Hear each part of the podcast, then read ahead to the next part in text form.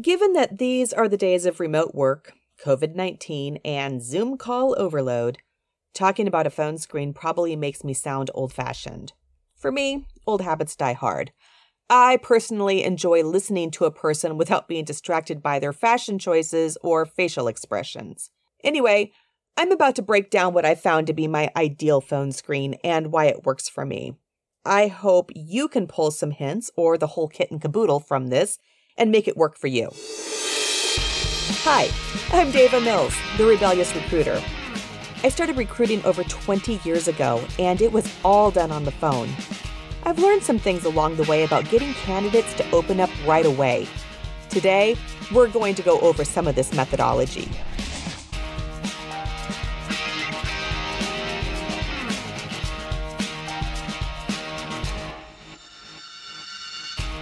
When I started recruiting as a third party recruiter, it was imperative that I get a complete stranger to listen to a pitch, get them sold on the opportunity, and within a half an hour know their work history, their lifestyle, their hopes and dreams for their career, how much money they were currently making, and what challenges there could be if they had to, you know, physically move somewhere for the job. It was expected that once they engaged with me, I had about 30 minutes to uncover all of this information. And here's the kicker I did this all without seeing their resume. I went in blind. I had to create trust both ways. Out of a 100 cold calls a day, the goal was to get two strangers to open up their life to me. Nowadays, with online recruiting, this dynamic has changed a lot. But the important parts have stayed the same get them interested in the job, build rapport, find out what their professional goals are, and determine if they are in the right salary range. So, regardless of how I wind up on the phone with a person, I have a pretty standard format I follow for the first conversation. Remember how when I talked about recruiting is like fishing? The rod in this analogy? That's the interview process. So, let's review the entire analogy here. We won't be covering all these today, but I'd like to reinforce them. Chum, it's networking and your employment page. Bait, your job ad. Line, the interview. Rod, the structure to your interview, the reel, the continued steps in the process, farm, list of qualified people, fish food, ongoing communication, and hatchery, your training ground. The rod, just like when you fish, the part that is in your hand has no flexibility. That's how my phone screens are. No flexibility at first. This is where I establish the process and get to know enough to determine if a face to face is warranted. As the phone screen goes on, I do add in some flexibility. And the face to face and subsequent interviews, they should be way flexible, allowing for strong conversation and to see how the candidate zigs and zags or runs or just gets pulled right up. I've spent a career of having to look over resumes and try to read between the lines to see if someone has the right experience. And when in doubt, if I had the time, I'd call people to learn more about them. Sometimes, well, most of the time, they weren't the right fit, but it was an opportunity to keep my skills sharp. And every once in a while, someone would come on the line and they were a star performer, just had a wonky resume. Over the years, I noticed that candidates at the end of the interview always had the same questions What's a day in the life like? How much does the job pay? What benefits do you offer? What's the schedule? Why do you like working here? These are boring questions, safe questions, and the answers really don't satisfy the candidate's burning curiosity. But any quick Google of what to ask the interviewer, and these are usually the questions that are recommended. I believe that if a candidate has to ask these questions, you haven't sold the opportunity well enough to them. You haven't communicated. You have a website you can communicate this on. You had a job ad you could have communicated this on. You could have had an auto response in your email to their application that you could have had this information on. You see, recruiting, regardless of potential commission, it's sales. So let's take the time to flip the script. First thing I would do is when I connect with the candidate, I scheduled the time for the first interview. I don't like interviewing people on the spot. I like them to have time to prepare. That's increasingly important this day and age because people are applying to several jobs a day. And sometimes it's hard for them to keep track. So let's give them a little grace and realize we aren't the only iron in their fire in most cases. When I get on the call, the first thing I do is pitch the company. Sure, they've read the ad, and hopefully the ad had all those questions answered. But pitching the company again helps build excitement for the conversation. And I want them excited about us, the company. I want us as a product in their lives.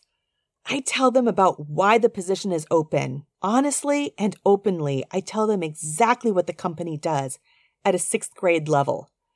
I describe who the customers are and why they work with us and how we change the customers' businesses for the better. That's really important. Remember that millennials, which is the largest segment of the workforce, by and large, they want to work for a company that has a cause, has a purpose. I would give specific examples how our customers found success using us. I talk about the quirks of the manager or owner and sometimes the shortcomings and challenges of the systems we're using. I explain how the department works and the position expectations. Again, that's so important because no one wants to be sold on something and then show up their first day and discover all the issues. I ease them into it. I let them feel the challenges they'll be hired to solve. And I let them know that we aren't perfect people.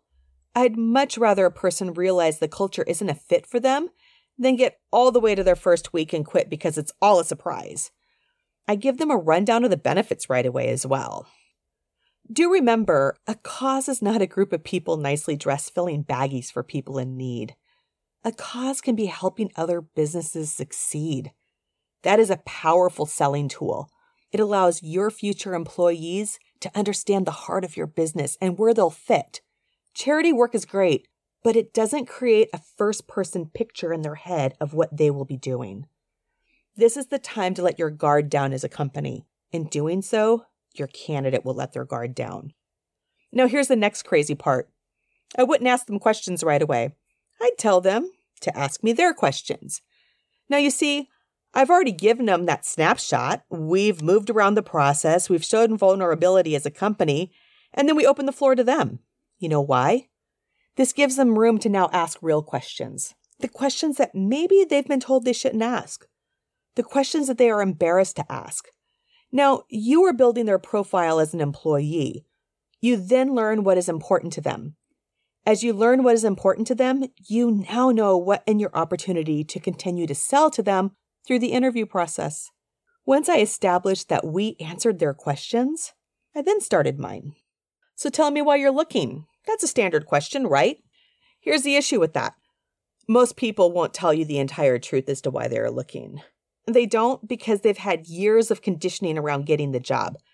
Applicants are told, don't talk bad about your current employer. And they're basically told to lie about what they're looking for and why they are looking which is crazy. People don't look for work if they're perfectly happy at their job unless they're relocating.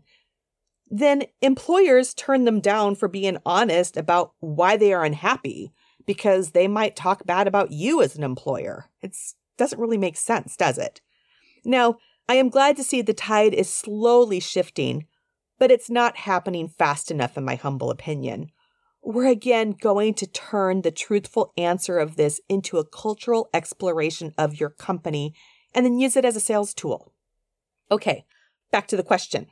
We ask them, why are they looking? Then I ask them a variety of questions. I ask them if they took the reason they were looking for a new job off the table, what is one thing they would change about the company or their current position? And then I start asking about scenarios. I start getting the picture. I ask them about the straw that broke the camel's back. When I get a full picture of why they are leaving or have left, I've got a double benchmark. The first benchmark is I know what annoys them. Now, I can use this first benchmark to identify if what they're running from, if it's in my environment.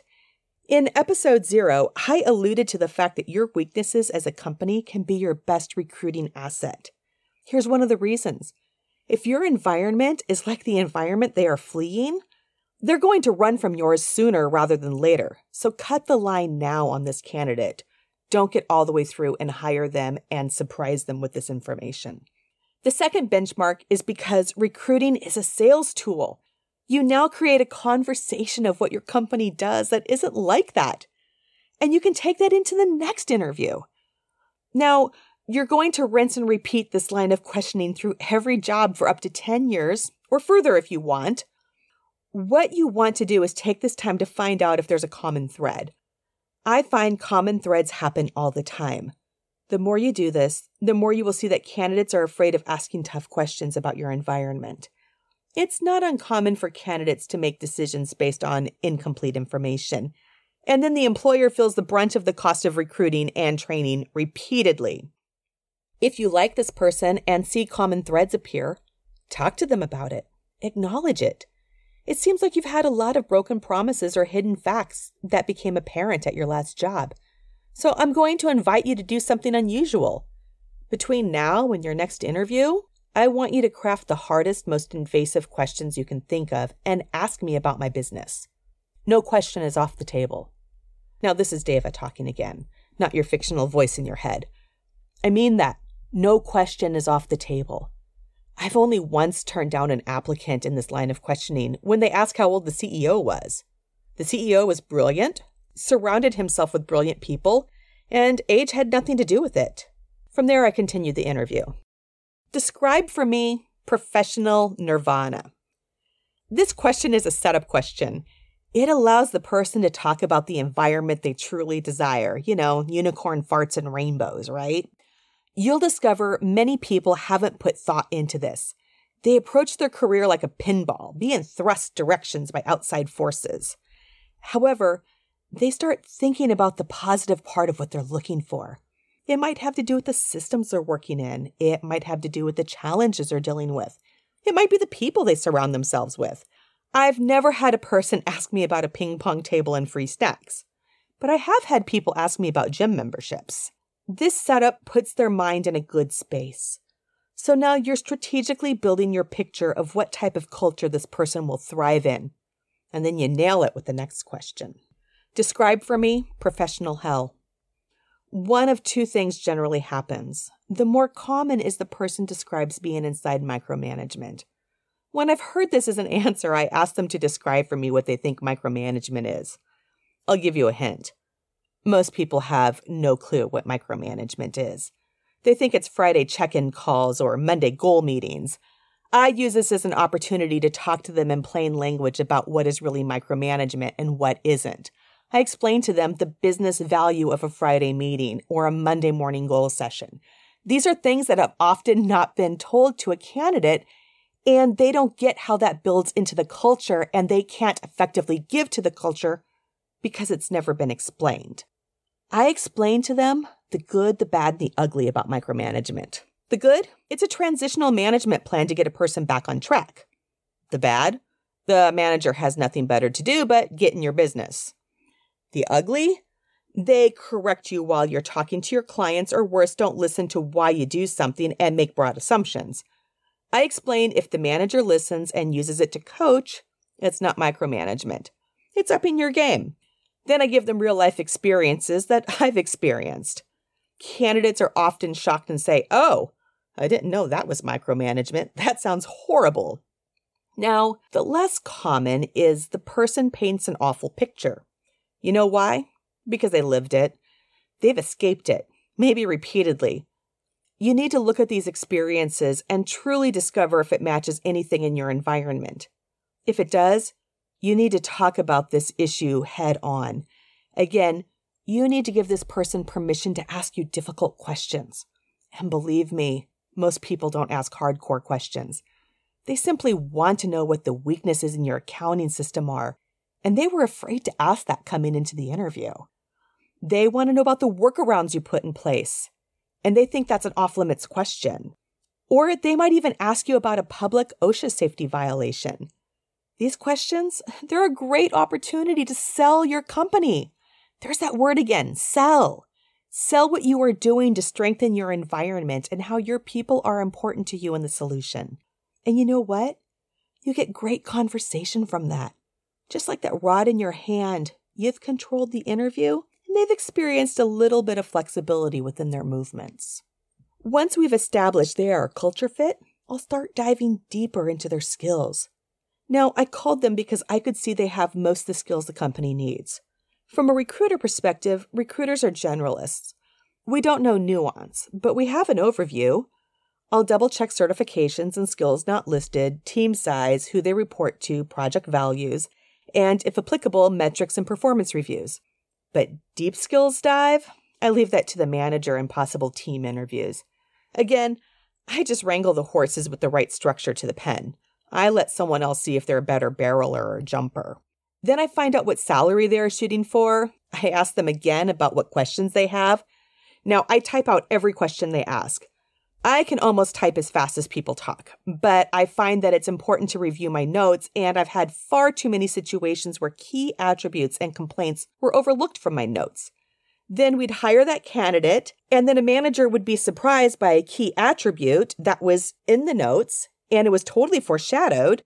Well, when that happens and things start going south, people start reading notes from there on out. Also, the questions.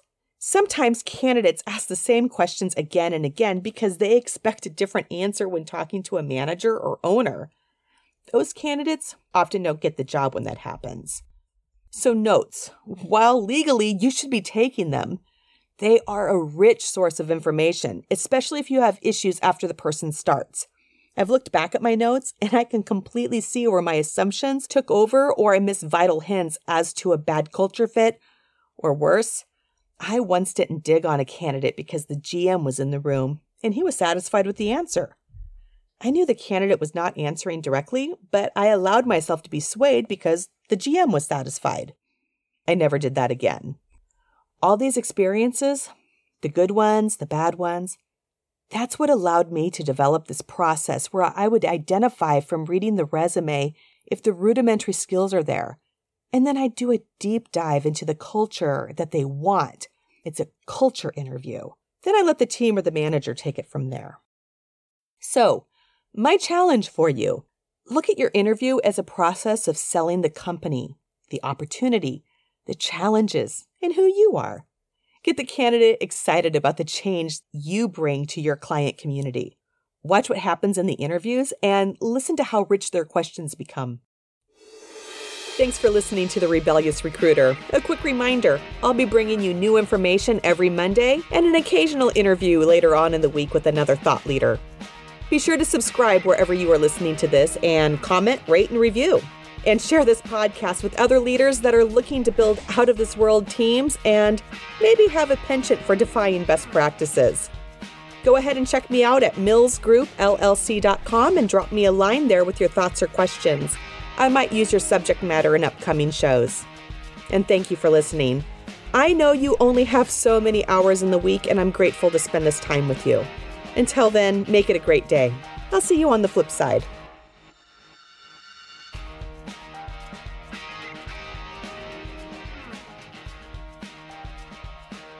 This podcast is produced by TH3 Entertainment.